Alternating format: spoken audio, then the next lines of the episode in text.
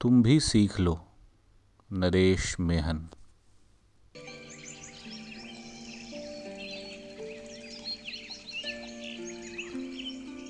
Hello दोस्तों, मैं राकेश कुमार आपका स्वागत करता हूँ आपके अपने खास दोस्त और सुकून स्टेशन कुल्लड़ वाली कविताएँ में।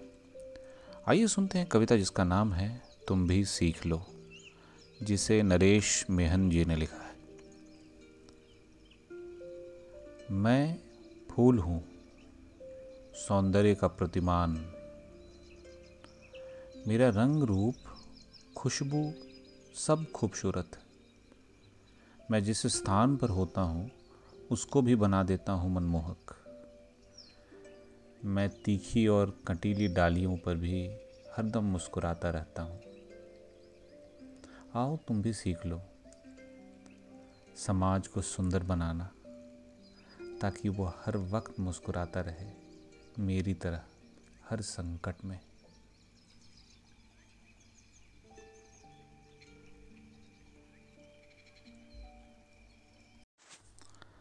बैल की पीड़ा।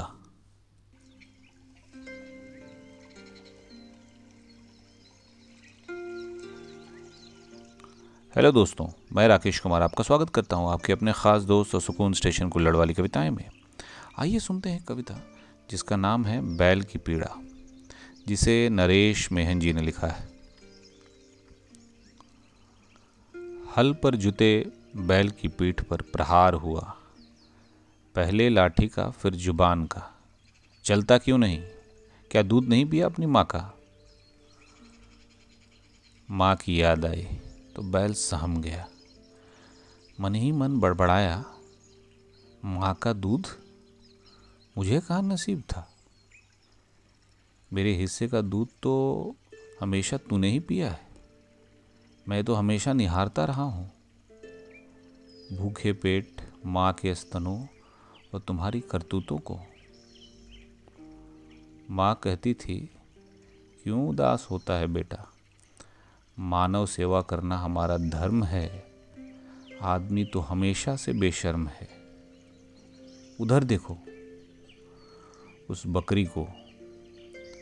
मानव सेवा के लिए वह दूध के साथ साथ अपने ही नहीं, अपने बच्चों के बदन को भी सौंप देती है।